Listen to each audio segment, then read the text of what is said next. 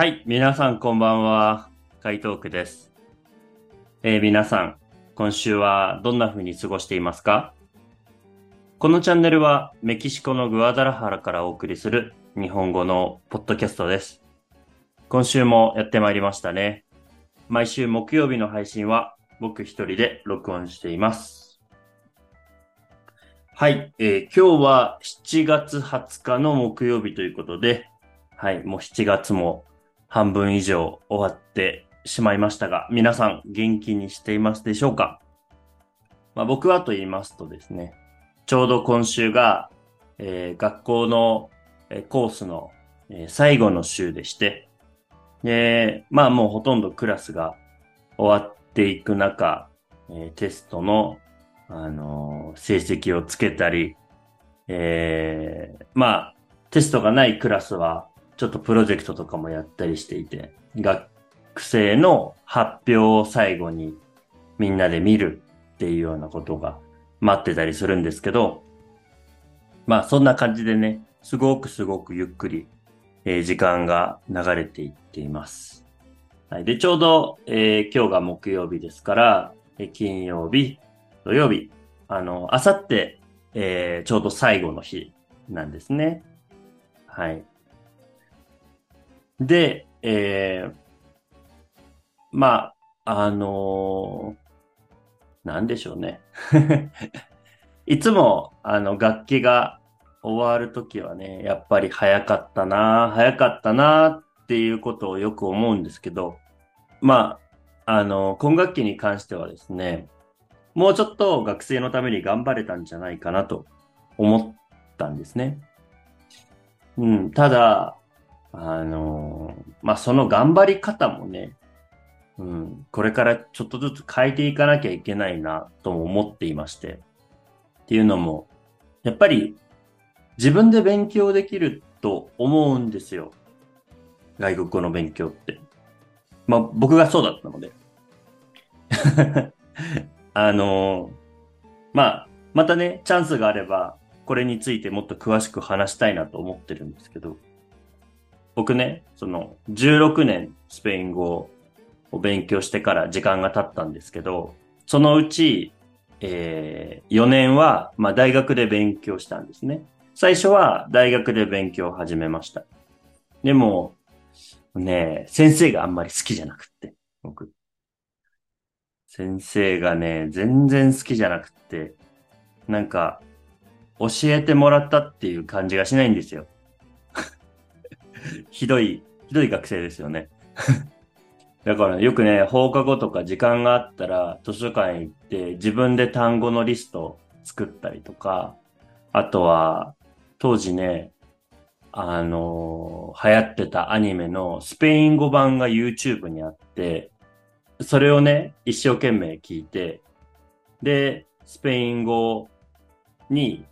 でもうスペイン語聞こえるようにそれを文字でスペイン語全部書いて、みたいな、そんなことをしてました。だから、まあ先生を使ってやろうって思ってたんですね。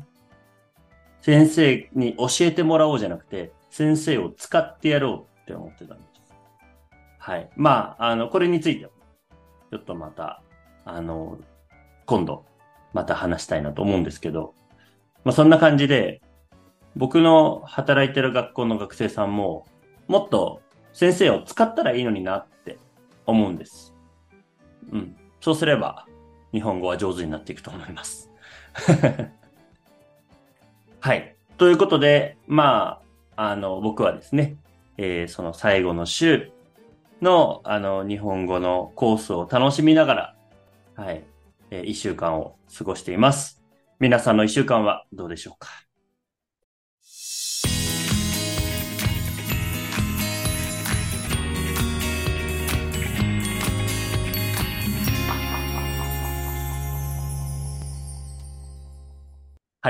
えー今日はですね、えー実はですね、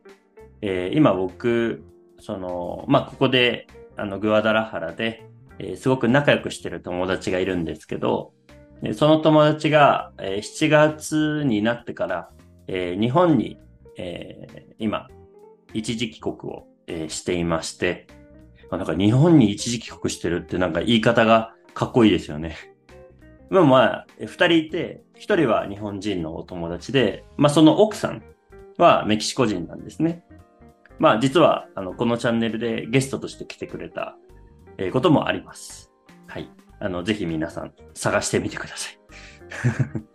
はい。で、まあ、あの、その僕のお友達と奥さんが今日本に行っているので、えー、まあ、お家のね、猫ちゃんがいまして、猫飼ってるんですよ。そのお友達もね。で、全部で4匹いて。で、まあ、あの、ちょっと日本に行くから、世話する人を探してると、えー、言われて、で、まあ僕も、あの、猫を飼っているし、まあ近くに住んでいるので、ちょっと、えー、旅行してる間、面倒を見てくれないかというふうに言われたんですね。で、まあ、あの、まあいろいろ考えたんですけど、まあやっぱり友達が楽しく旅行できるように僕が、まあ僕も何かできないかなと思って、あの、OK をしました。で、えー、この4匹の猫なんですけど、まあ僕もよく知っていて、その友達のうちに遊びに行くときは、あの、よくね、あの、なでなでしたりして。とても僕もなんか可愛がっってる猫なんですけど、で、4匹とも、あの、すごい個性的な名前で、面白い名前があるんですけど、だから、まあ、猫と一緒に暮らすことは僕は慣れてるのでいいかなと思って。で、えー、7月の2日から、まあ、あの、一緒に暮らすようになったんですね。で、まあその4匹の猫、えー、うちに帰ってきて、まああの、ご飯をあげたり、なんか近づいてきたら、あの、なでなでしたりして可愛がってきたんですが、えー、2週間ぐらい前から1匹いなくなっちゃったんですね。うん。でちょっとこう、ちょっとサイズは大きくて、で、なんか、あの、うん、灰色の猫なんですけど、こう、体にこう、き、えー、体に黒いこう筋があって、だからこう、見た目には、なんていうのかな、あの、ストライプの、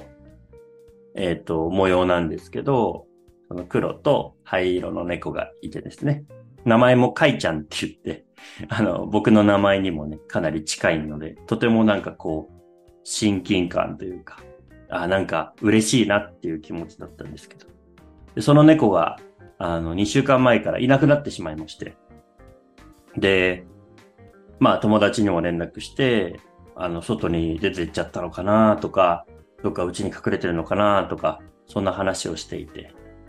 で、まあ結論見つからなかったんですね。うん。昨日まで。で、えー、っと、まあ本当にいろんなとこ探したりとか、まあ、あの、ちょっとこう、外に出れるスペースがあるので、まあ、そこを見に行ったりとかですね。あの、近くに、まあ、そこ、アパートなので、えー、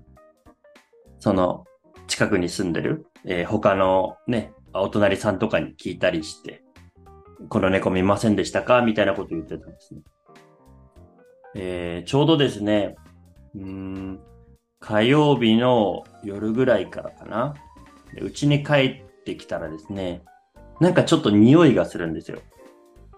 それもね、変な匂い。何かが腐っている匂いというか、うん、なんか、嗅ぐとね、すごく嫌な気持ちになる匂いが出始めたんですね。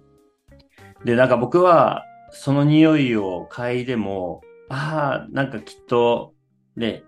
あの、メキシコはあんまり水が良くないから、その、水の匂いが悪いのかなとか、まあ、そんなことを考えていて、全然気がつかなかったんですね。で、昨日の、えー、お昼ぐらいにですね、その友達から連絡がありまして、えー、なんと、うちの中で、えー、亡くなっていたことが分かりました。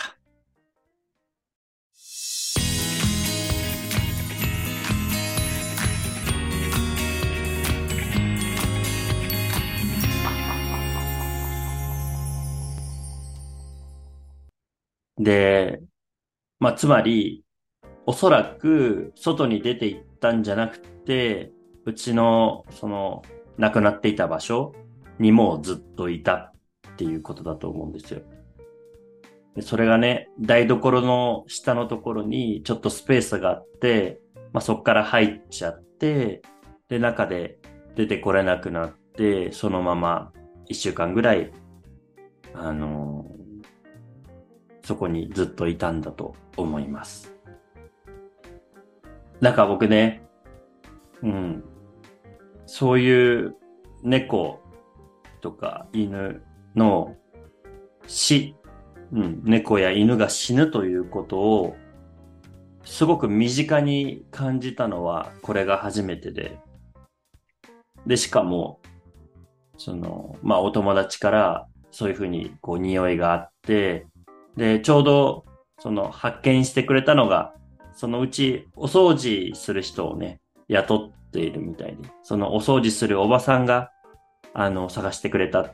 あの、見つけてくれたっていうことなんですけど、僕は毎日そのうちで生活をしていたのに気づいてあげられなかったという悔しさや、その、まあ、うちの外に出てしまったとばっかり思っていて、もしかしたらうちの中にいるんじゃないかっていうことも考えたんですけど、その、うちの外に行ってしまったっていうことを考えるようになってから、うちの中にはいないと思っていて、で、もっとちゃんと探せばよかったな、とか、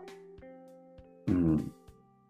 何しろ、その、僕は、そのお友達が、その猫をとても可愛がっていることを知っているので、で、こう、ね、また帰ってくるんですけど、メキシコに。メキシコに帰ってきたときに、その、元の状態で、そのお友達に、なんか返せないこと、お家を。うん。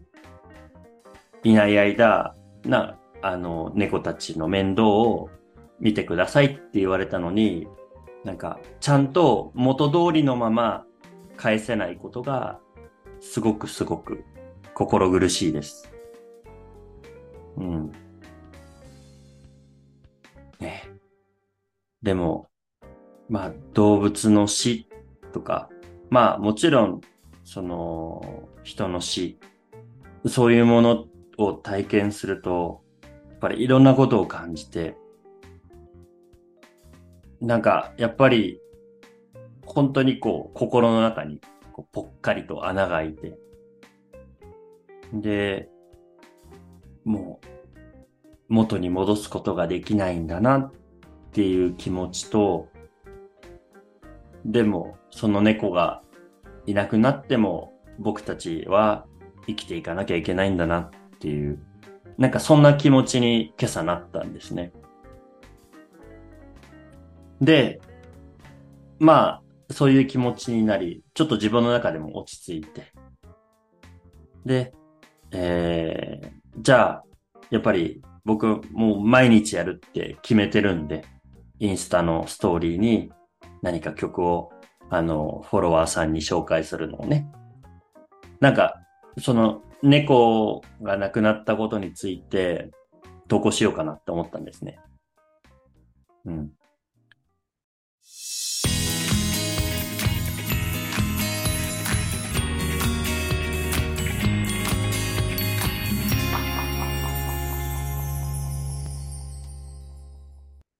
でも、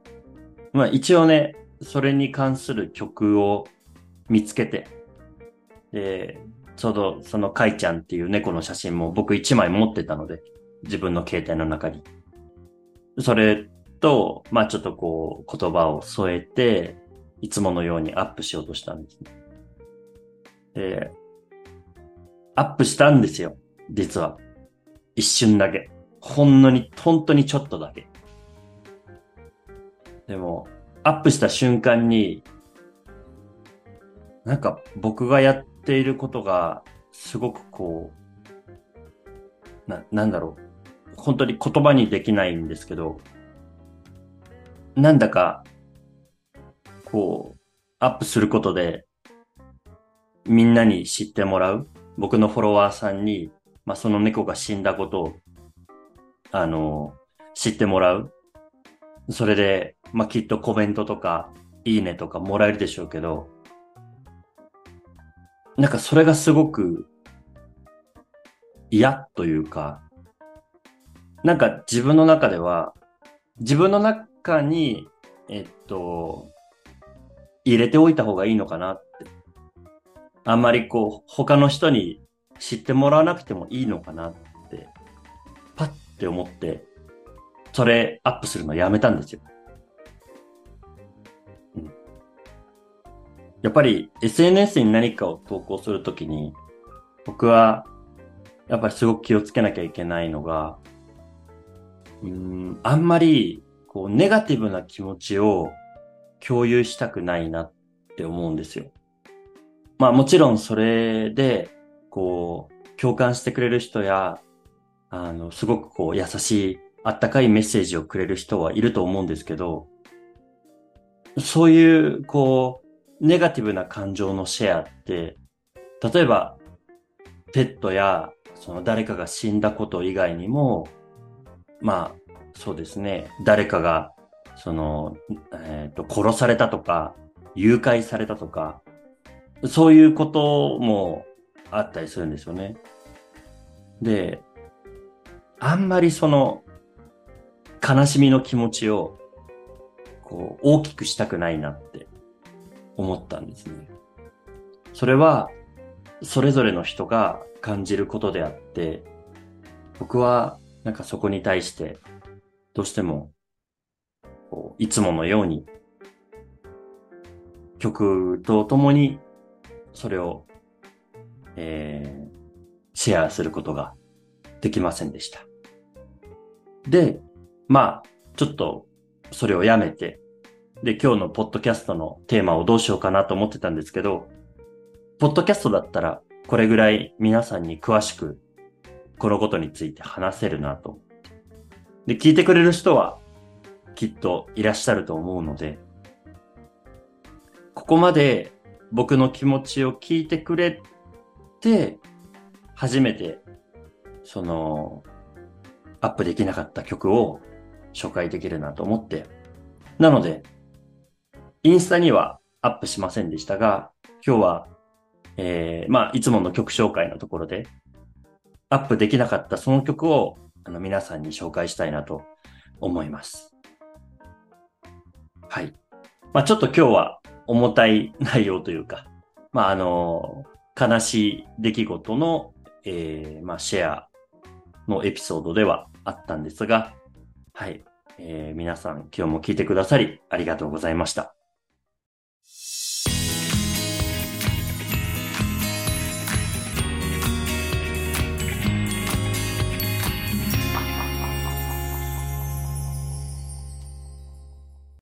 ではでは、そろそろ今日も終わりにしたいなと思います。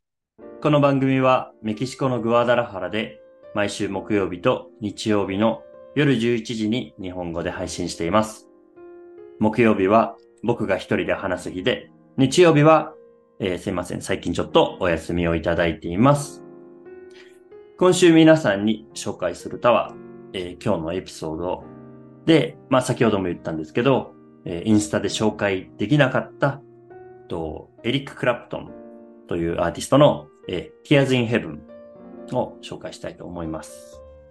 この曲はですね、えー、このエリック・クラプトンという、まあ、知ってる人は知ってるのかな？あの、ギターの神様です。